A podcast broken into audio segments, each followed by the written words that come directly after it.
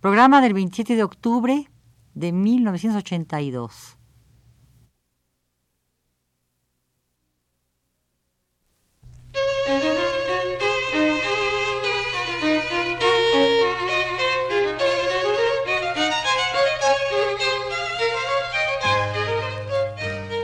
Divergencias. Programa a cargo de Margot Glantz.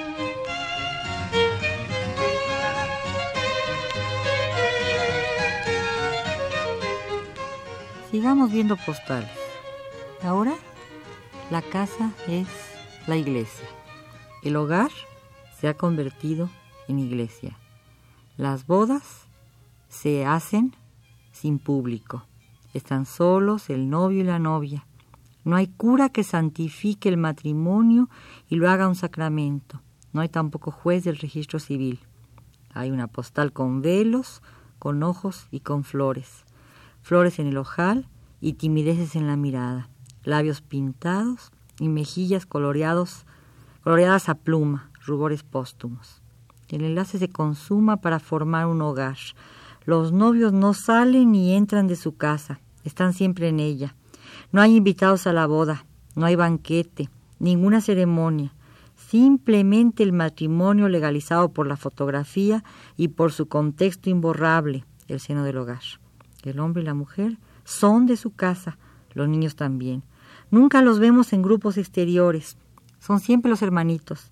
Van juntos ofreciendo flores, pero no como ofrenda a la Virgen, sino al hogar, siempre sacrosanto en su absoluto laicismo. El vacío preside, por lo tanto.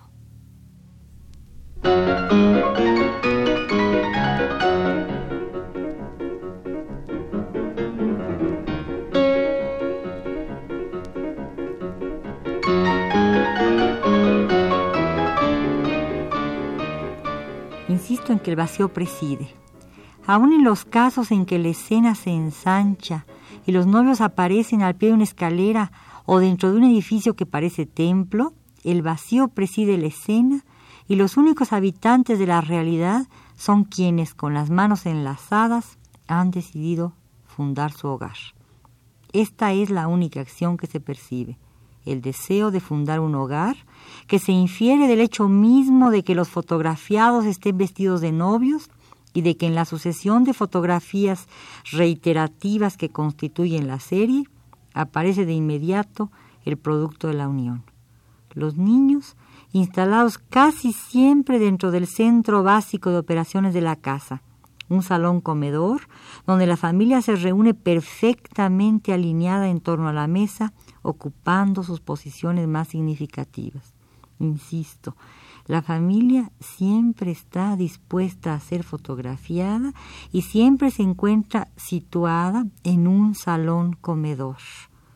Es decir, es un lugar que sirve para que la familia se disponga de a tomarse, a dejarse tomar un retrato. Pero ¿qué significan esas posiciones? Aparentemente nada. Quizás su existencia protegida dentro de los límites de la casa o de un paisaje a mitad natural a mitad de pacotilla, en el que aterriza, concretizada en una casa de juguete, la noción misma de casa.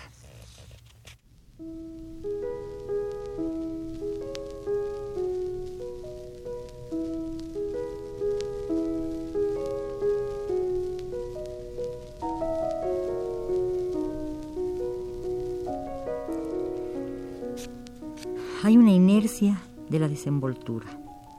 El sentido capital de las escenas que se repiten con leves variantes, casi como una progresión de imágenes cinematográficas que aún no han sido puestas en movimiento en el proceso técnico que precede a la fijación de una cinta de movimiento, es el de una actitud perezosa, o mejor dicho, desenvuelta y coqueta. La fijación de las imágenes determina siempre un trazado vacío de conductas detenido en su transcurso. Las actividades del hogar han cedido al deseo siempre presente, quizás el único deseo que aquí se represente, de conservar imperecedera la sensación de unidad, el carácter inmarcesible del grupo familiar. De ahí que la foto enracime a los individuos de ese grupo y los ligue con los otros de manera indisoluble. Es muy importante repetir esto. La única eh, sensación que se tiene al observar estas fotos es que hay una absoluta ligazón entre los seres que forman la familia. Primero, cuando son novios. Segundo, cuando ya la familia es numerosa y se concentra adoptando sus posiciones y sus gesticulaciones más perfectas para posar y formar parte para siempre del universo fotográfico, un universo fotográfico ideal que siempre se traduce por una idea de fidelidad, de permanencia, de constancia, lo que hace que el hogar sea, en contra de las apariencias que ahora nos sobrecogen, un hogar sólido. Y eh, ahora que digo esto, recuerdo una obra de teatro de Elena Garro, en donde el hogar sólido solo puede darse después de esta vida. En la vida de las parejas postales, el hogar sólido se da siempre en la vida cotidiana, aunque la vida cotidiana sea un domingo eterno.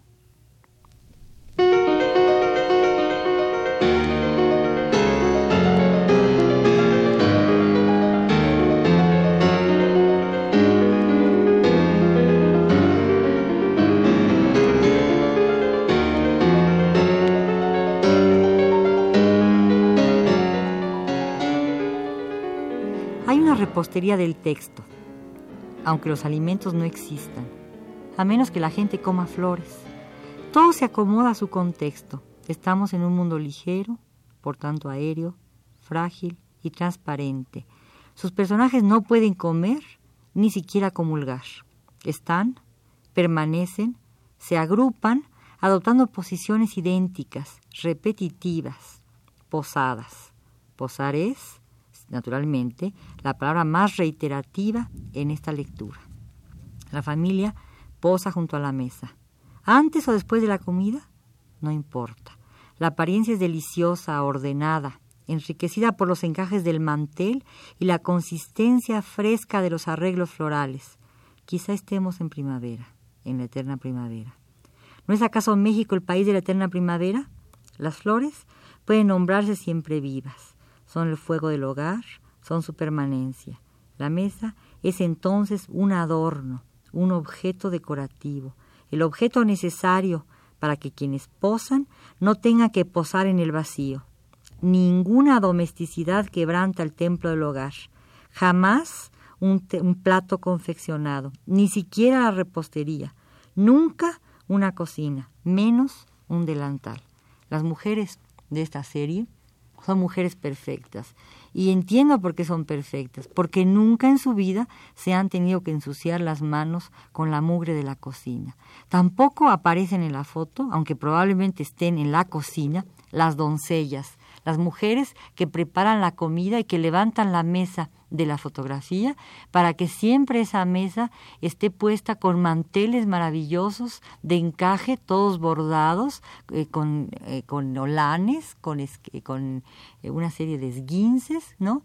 Y quizás debajo un mantel de terciopelo rosa pálido, palo de rosa, que lleva encima un ramo de flores colocadas con arte y gracia sobre un jarrón quizás oriental, maravillosamente organizado para que la dama, la ama de casa, sea solo eso, la mujer que además de tener flores que son los hijos, coloca las flores que son las flores dentro del florero y cuando llegue el marido encuentra todo perfectamente establecido y la familia dispuesta en torno de la mesa a ser de nuevo, como siempre, retratada.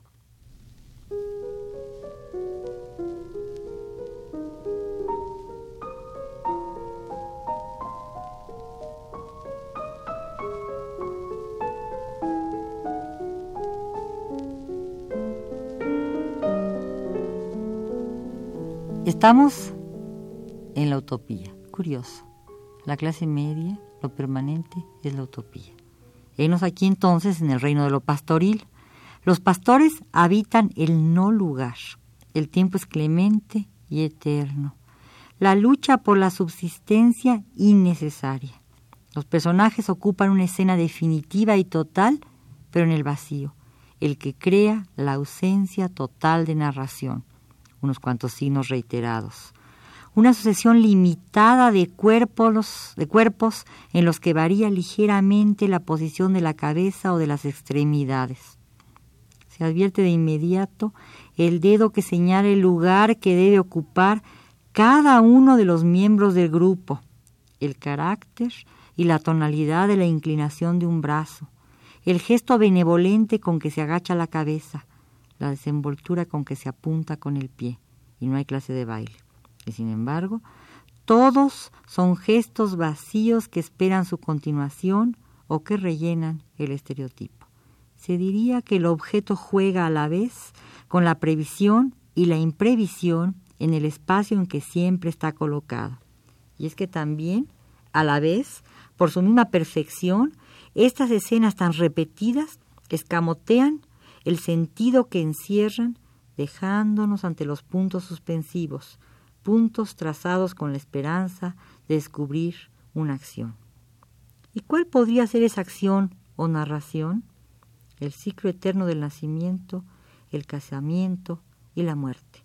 Pero cuidado, en ninguna de estas fotografías se aloja la muerte. Ni existe, no existe, perdón. Es una ausencia indefinida como la ausencia de los objetos utilitarios, como la ausencia de los alimentos, y actúa como el contrasentido del excesivo y con todo muy simplificado ornato.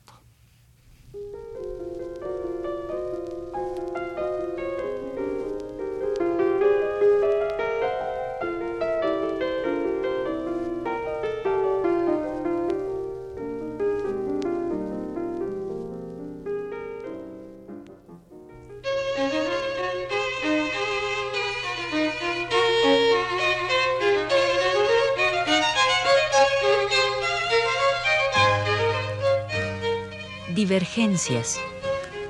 Programa a cargo de Margot Glantz.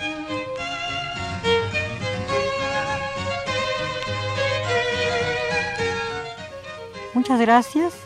En los controles técnicos, la valiosa ayuda de José Gutiérrez. Hasta la próxima.